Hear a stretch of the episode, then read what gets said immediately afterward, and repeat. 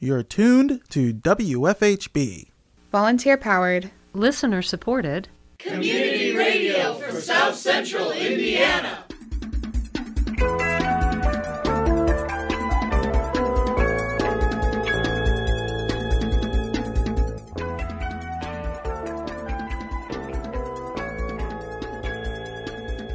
Good afternoon. Reporting remotely for WFHB, this is Kade Young. And I'm Sydney Foreman. This is the WFHB local news for Monday, June 8th, 2020. Later in the program, Sydney Foreman and I talked to two organizers of the Enough is Enough protest on Friday. Also, Nicholas DiBrita has an interview from that protest. In today's show, you will also hear a few minutes with the mayor, but first, we have a report from WFHB news correspondent Jake Jacobson.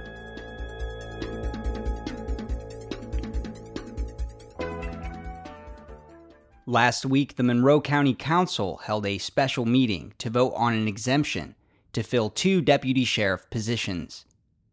As WFHB correspondent Jake Jacobson reports, the context surrounding the special meeting drew crowds and criticism.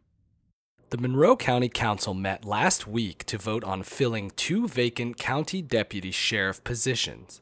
Normally, the Monroe County Sheriff's Department would not need to ask to fill this vacancy.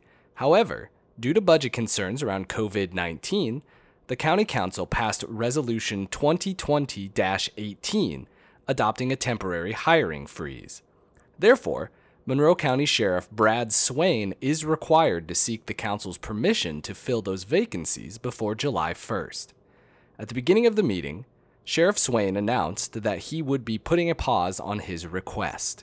Given uh, there's still a lot of unknowns on the budget and where we're at, uh, I've decided to uh, push pause on making this request uh, for today. I understand that that since a meeting was called to order that we uh, need to do this formally. So this point, I wish to uh, just press pause on this request until more information is made available on our budget.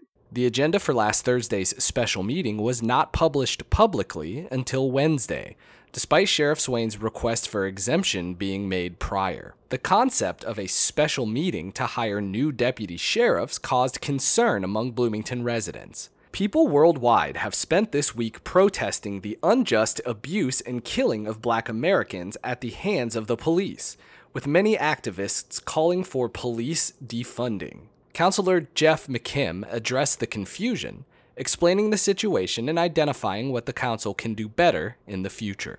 Last week, I believe the request was made to add this to the agenda.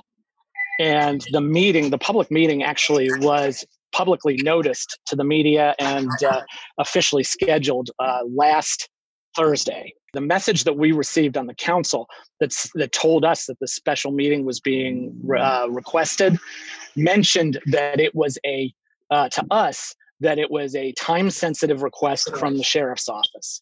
However, the memo, the official legal notice that went to the press, actually just said that it was a special meeting of the county council with no context whatsoever. Now, fast forward to, I believe, yesterday, in which the official agenda was actually sent out and published, and that agenda had that it was spe- specifically about rehires.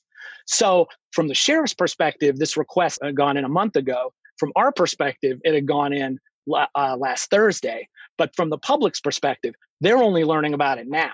And that's why, even though the and, and this is well documented, this is all you know, all, all in writing. This happened well before any protest was uh, was considered. That from the public's perspective, yeah, it came out. This this looks like an emergency, even though it was actually scheduled uh, significantly before. So yeah, I, I, can I can see why the public would think that this is uh, this came across as an emergency. Sheriff Swain addressed concerns that waiting too long to hire a new deputy means the deputy will lose their place at the Indiana Law Enforcement Academy. The police academy now is uh, very strict on when people are allowed to uh, gain a spot at the academy, and we have to have a uh, deputy on the payroll to get a place in the academy. Uh, with the new academy coming up in just a few weeks, uh, I wanted to have this deputy, this new hire, which is filling an already existing position. These are not brand new positions, I want to clarify. We need to have him on the payroll in time to attend the academy. And with the COVID creating a potential backlog at the center, there's a chance that uh, I don't know when that deputy would be able to be placed into the academy uh, roster. Councillor Cheryl Munson motioned that the council set a time and place for a town hall event to allow for a full discussion related to the hiring of law enforcement. The motion passed unanimously.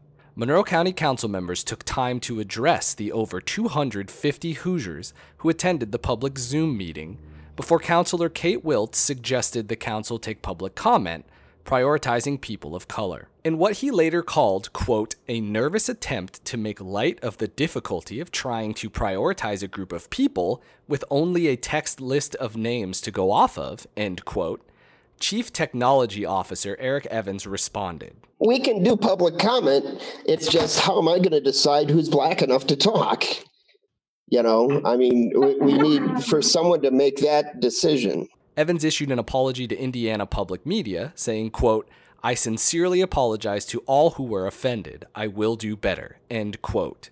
Jada B., a member of the core council of Black Lives Matter Bloomington, was given the floor and responded to comments about the civility of protests and highlighted the importance of listening to feedback from Bloomington's vulnerable communities. I would like to speak very specifically to the comments that I heard earlier about protests turning violent. All of the protests have been peaceful until the police turned them violent. All of them have been peaceful until the police turned them violent. This is being published on the news every single day. If you want to take public comment about whether or not to move forward with the vote for these two people, uh, for these uh, two officers, I think that that's a great idea. But I think that public comment has to be listened to, and the public sentiment of Bloomingtonians has to be heard. Um, unlike with the Bearcat, unlike with uh, other decisions that the council has has made either the city council or the county council has made about things we need to be very sure that we are listening not just to the community but also to those most vulnerable within the community meaning black voices uh, black queer voices black trans voices um, because uh, what happens is um, that we are so often overlooked in these conversations. We are so often um, underrepresented in the council itself. We are not represented on any level in terms of the diversity within the county council. And this is there you know uh, how many how many black black black uh, deputies do you have sheriff? How many black cops are there on even the police force? Are we even listening to those people too you know? So this is this is all this is all interconnected. It's all interwoven together. Resident ricky mouser asked how many of the council members were willing to commit to a further hire freeze or to defunding the police. Several residents echoed this question. The county council declined to comment for WFHB, I'm Jake Jacobson. On Thursday of last week, we talked to Selena Drake and Salina Tesfagiorgis, organizers of the Enough is Enough protest in March from Dunn Meadow to Monroe County Courthouse. Here's that interview ahead of Friday's protest. So, why is it important for Bloomington residents to come together in support of denouncing police brutality? As you know, IU is a community filled with people from around the world, people from around our nation. And so it is important for IU students and IU and the Bloomington community to come together during times like this just to, I guess, show love and support in times because. Mm-hmm. Say somebody's from Atlanta and they come here and they're by themselves. They don't have anybody to talk to they don't have anybody who can relate and it kind of seems really hard to especially being an iu student and i know a lot of the bloomington community kind of seems at disconnect but IU's here. So how can we create that connection between the both? And so I think hopefully this protest slash march can create that community between the Black community um, as well as the IU Black community. And how can we create change? Bloomington is a democratic city, but even with this being so, um, why is it so important to protest in a place where the majority may already be in support of what you're doing? it could happen to any of us still like to any member of the black community that's in bloomington or any member of like black iu um, and also just to it's not just for us it's also for those all around. It's in memory of um, george floyd breonna taylor all of those whose lives have been lost. With that can you talk about the systemic issue of police targeting people of color? I can go over a little bit of mm-hmm. how i um, view systemic racism within the police force itself and mm-hmm. so going way back from slavery um, mm-hmm. um, after we were free police minutemen they were hired to basically protect white owners' homes. And policing, we see a lot of, okay, so we can't control Black people. How can we find another way to? And so back in the day, to stand around in public, you would get arrested, get in jail. And then while you're getting arrested, you will work. So it is essentially a whole new um, slavery as in mass incarceration when we see now. The incarceration rates for blacks are so higher like mm-hmm. than white and why is that? And i hear a lot of people say oh a lot of white people are arrested way more than black people. I mean yeah there's more there's more white people in, in america than it is black. However look at the mass mm-hmm. incarceration rate. How does that make sense? I think we see now more people speaking up and more people recording and so now we see a whole new type of control and that's coming to police brutality and that doesn't even have to do with just the killing of black people. It has to do with just targeting black people just over little stuff and just just making our community feel so uneasy. And we have and to fight our fight now. This is this is our fight. Like mm-hmm. this is what we have to do. and i like read somewhere a lot of times officers are above the law and like they aren't held to the same accountability. And um, i think that's another like that's just one thing we're calling for and not complete just a big re- reformation because it's not built on a place to protect all it's built um, to protect some. Um have you two being the organizers of the protest have you worked with the city to organize this event? We have. We've been in communications with like really like anyone we could. Um, we've spoken to like Bloomington Police Department, IUPD as well. Um, so they are like all in the knowing. But we have been in communications because we do want this to be as peaceful as it can be. And we wanted this to go smoothly and also to have direct results. Um, that's why we have objectives in which we are pushing towards. That's why we have direct fundraising. Just to follow that up, what did those um, conversations with BPD look like? They were amazing. Great. Really? Really? Yeah. wow. Yeah. Bloomington Police Department genuinely has done what all of the United States should. Mm-hmm. um, There's been like an impact with their division. Personally, like um, I feel like I didn't know a lot of things that was going on within the police department. I just assumed what was going on. Um, it's not seen, we just assume, and that's the worst part of all of this. And so I think reaching out into our own community and building that relationship with that. Although we do want to recognize that police brutality is happening, and we're not saying that the police in Bloomington are perfect, they're not. However, um, there's been strides to create community within the police department and you know like i said we can only assume what they're doing we don't know what they're doing and so mm-hmm. how can we create that like change and how can we implement that in our own community. Um, it goes just to talking to Chief um, Diekhoff and just reaching out to the department in general. And I know I know during these times is hard, especially when you see an innocent man on national TV take his last breath because an officer was too prideful to get up, or who knows what was going through his head at that time. Nobody's telling people to not be angry. You can be angry all you want.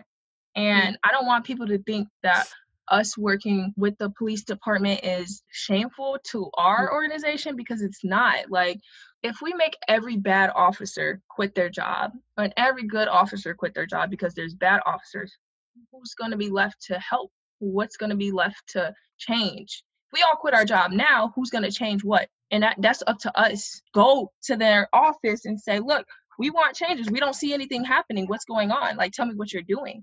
And hmm. that's what we're doing. We're not saying we're buddy buddy with the police department. Yeah. we're not gonna go we're not gonna go say hey guys wanna hang out? No. It's it's it's more so building that like knowledge base between both of our communities because they probably don't even know what's going on in our community even though police brutality has been happening for years since the rodney king riots.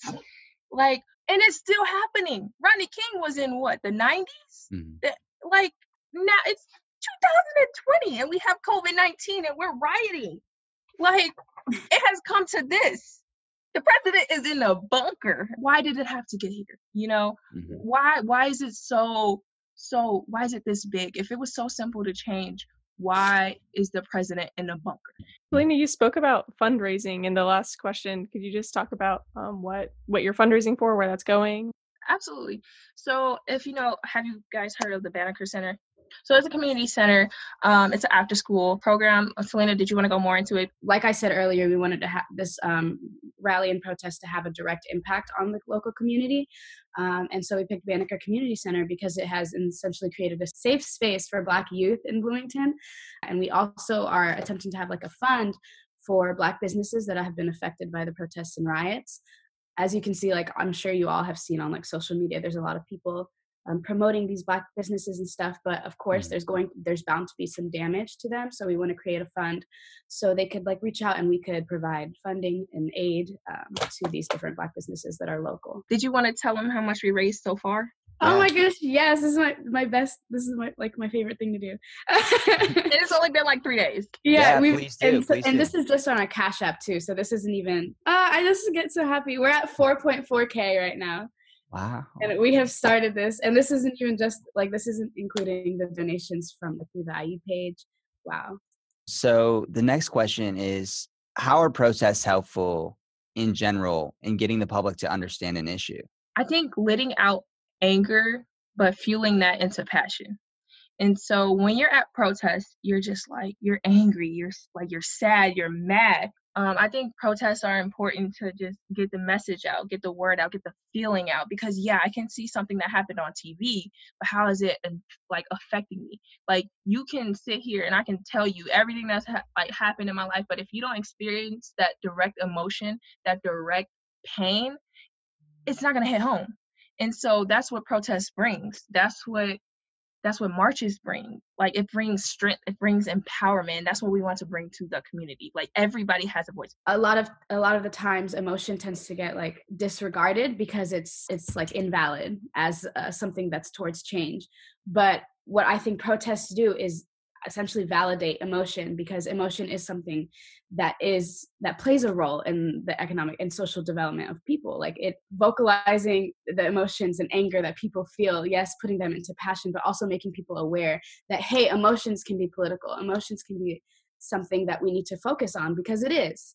In what ways do you want to see white people supporting this protest? Like how can someone appropriately use their white privilege we aren't asking people to speak for us. We're asking people to speak with us. And with that being said, if you are a person who has never experienced any of this, but you want to get to know or you want to help amplify these voices, all you have to do is reach out to any like black organization, any black like support system that you have. Like if you can't find that, get on Facebook because it's there. and that's exactly what I did. And I have a lot of like connections within IU, with the Black IU, um, with the Group Scholars Program, the Neal Marshall, um, BSU, the Black Student Union. And so it's as simple as just reaching out in your community and just don't try to put your face on something, say, oh, hey, I'm organizing this. No, we are organizing this. And I think that's a, a great way to put it the last question I have is Do you have any advice to ask protesters to stay safe, especially during the COVID 19 pandemic? Yes. Um, so, so we're um, providing as many masks as we've been donated and stuff. So we're going to try that. Obviously, social distancing is going to be a bit difficult in a, a big march and protest. Mm-hmm. Um, but we have been taking a lot of measures. We want to give out gloves masks and also we also give the opportunity um, to ride in cars um, especially those who are at high risk um, and we made a like a route for them to follow as well um, to march alongside via wheel. That's one way and then also if you're especially at like high risk um, you you could support in multiple ways that don't involve being there physically. Like seek out for those ask questions. Like selena said reach out to black people black orgs um, there's donations there's forums to sign there's so many things out there that um, especially if you're at high risk put your life first. Safety was the first thing that we thought about because instantly as soon as i thought like march protest a lot of people i thought covid-19 and i know like you think of it as like if you think about cars following each other in a line you think of a funeral. In this case we're celebrating. It's going to be like a graduation. So now people are doing graduation where you just drive by and, you know, honk. And so what we're doing is setting up volunteers um, in the parking spaces to help you decorate your car. We have chalk markers for glass. We have posters you can tape up on your car. It's going to be great. And like I have so many people reaching out. Like I have, um, I'm in a wheelchair. I can't like attend. Like, can I do something?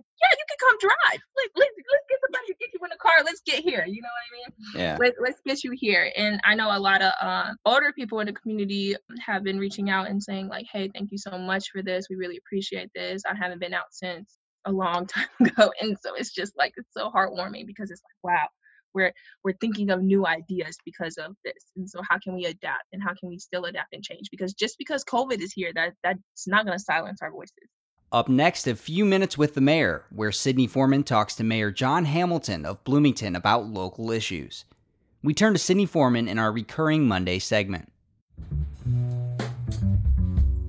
Community members posted questions on our social media via Facebook, Instagram, and Twitter, posing questions to Bloomington Mayor John Hamilton about current issues. Today, on A Few Minutes with the Mayor, John Hamilton answers these questions. Um, our first question comes from Sarah, and she's asking Where is Bloomington on the eight use of force policies that, when enforced together, can vastly reduce police killings? Yes, I think that's referring to, I forget the name of the, the website or. Uh, it's Eight Can't Wait. Eight Can't Wait, exactly. Um, we'll actually probably review all those in public uh, at a public safety board meeting but I think generally folks find that we, um, I believe, have compliance actually already with all of those, with the exception, I believe, of the moving vehicle. That's uh, those are eight procedures or protocols that are suggested as really important to reduce inappropriate violence uh, from a police department. So I'm glad about that. And I think that vehicle policy is worth talking about, as every policy that we have is. People should know that the Bloomington Police Department, at my direction in 2016, did a very thorough review of the 21st century policing report came out of the Obama administration after Ferguson, Missouri, that recommended 80 some policies uh, to be reviewed and essentially embraced by communities uh, to encourage um, better relations and better performance of our public safety officials. And we did that review very intensively over a period of number of months in 2016 and adopted all of the recommendations with one exception in that case too, which was the 21st Century Policing Report recommended using tasers, having a non lethal alternative of tasers. Um, and we have not chosen to do that locally, and that's a complicated decision. There are different views about that. But these are all good things to do constantly to review are we doing the best procedures and protocols we should have? Follow up question to that was which of these policies are enforced in bloomington? But you kind of answered that already saying that at least seven of them. And just to clarify that vehicles one is to ban shooting at moving vehicles for the public Yes, I think the policy is actually to ban shooting from a moving vehicle or at a moving vehicle. Okay. And uh, our police, from what I understand, it's very, very frowned upon and not trained to shoot from a moving vehicle because it is so difficult. Uh, so that side of that equation, I think we've already in our training and in our protocols, it's it's it is really not expected to shoot from a moving vehicle. And I think it's fair to ask uh, under what circumstances, if any, is it appropriate to shoot at a moving vehicle? And I, I think that's a good question. Uh, but all the others, de escalation techniques and minimizing shootings and duty to report and many other things, are, are in place already, seven out of those eight. And you said these would be or that one would be discussed with the public. Would that be with a city council meeting or just a mayoral city meeting, or how would that look? It could be any of those. I've asked our police department to revisit the 21st century policing report President Obama actually just last week uh, asked mayors around the country uh, in connection with that police questions to re-indicate a commitment to review that report. A lot of communities have not looked at that report. We already did it, but I've asked that in the context of the Public Safety Board, which is a monthly public meeting with the citizen uh, appointed board that oversees the police and fire departments, for them to revisit that and review it. And I think that would be a kind of place to start this and, and revisit any policies like that and it could end up in front of council. And but I think it would start probably at the public safety board, where they monthly review all the activities of the police and procedures and that kind of thing. The city announced last week that pools will not be opening this summer. Can you speak about this decision? Yes, that was a difficult decision. We we we worked long and hard. The Parks Department has spent many many hours trying to think about this um, and in the end, just couldn't find a way to open our pools that was really feasible financially and uh, kind of practically. Um, there were many factors, uh, one of which was our lifeguards. We, we couldn't get our lifeguards certified because there were no inside pools that were open or other pools that were open to do the certification. And certification of a lifeguard involves very close physical contact. Those were of concern. We know the protocols, if we were to open a pool, would require really stringent limits on how many people could be there and how they behave.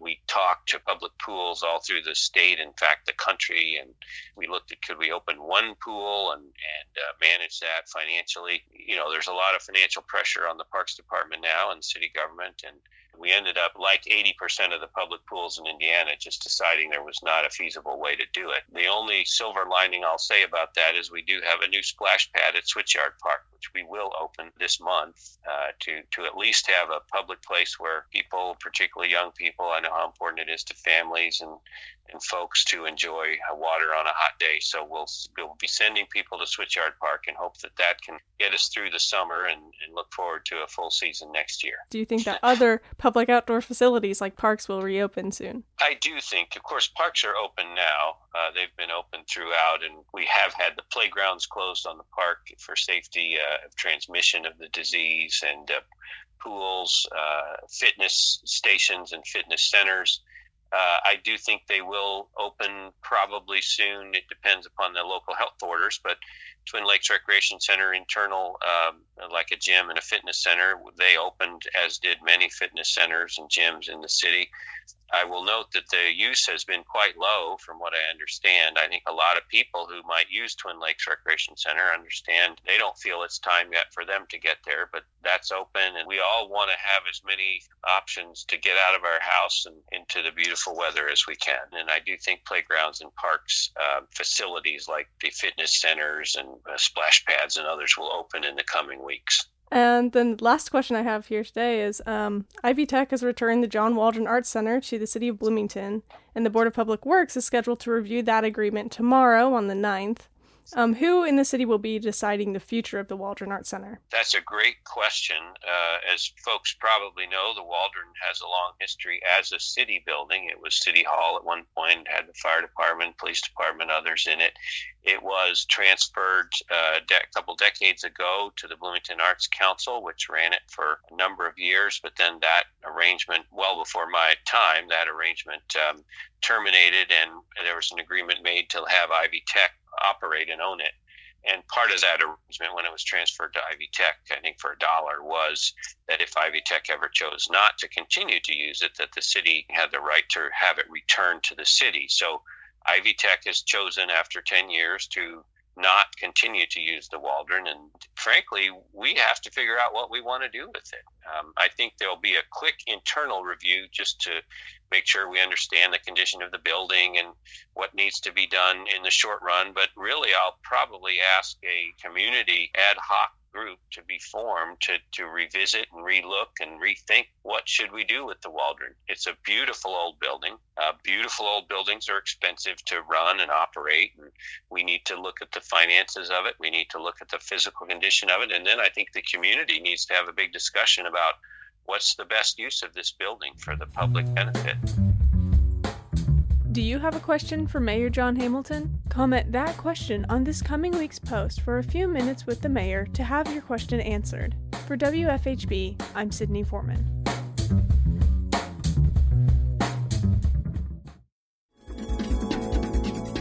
You've been listening to the WFHB local news. Today's feature was produced by Jake Jacobson, Nicholas DiBrita, Sydney Foreman, and myself.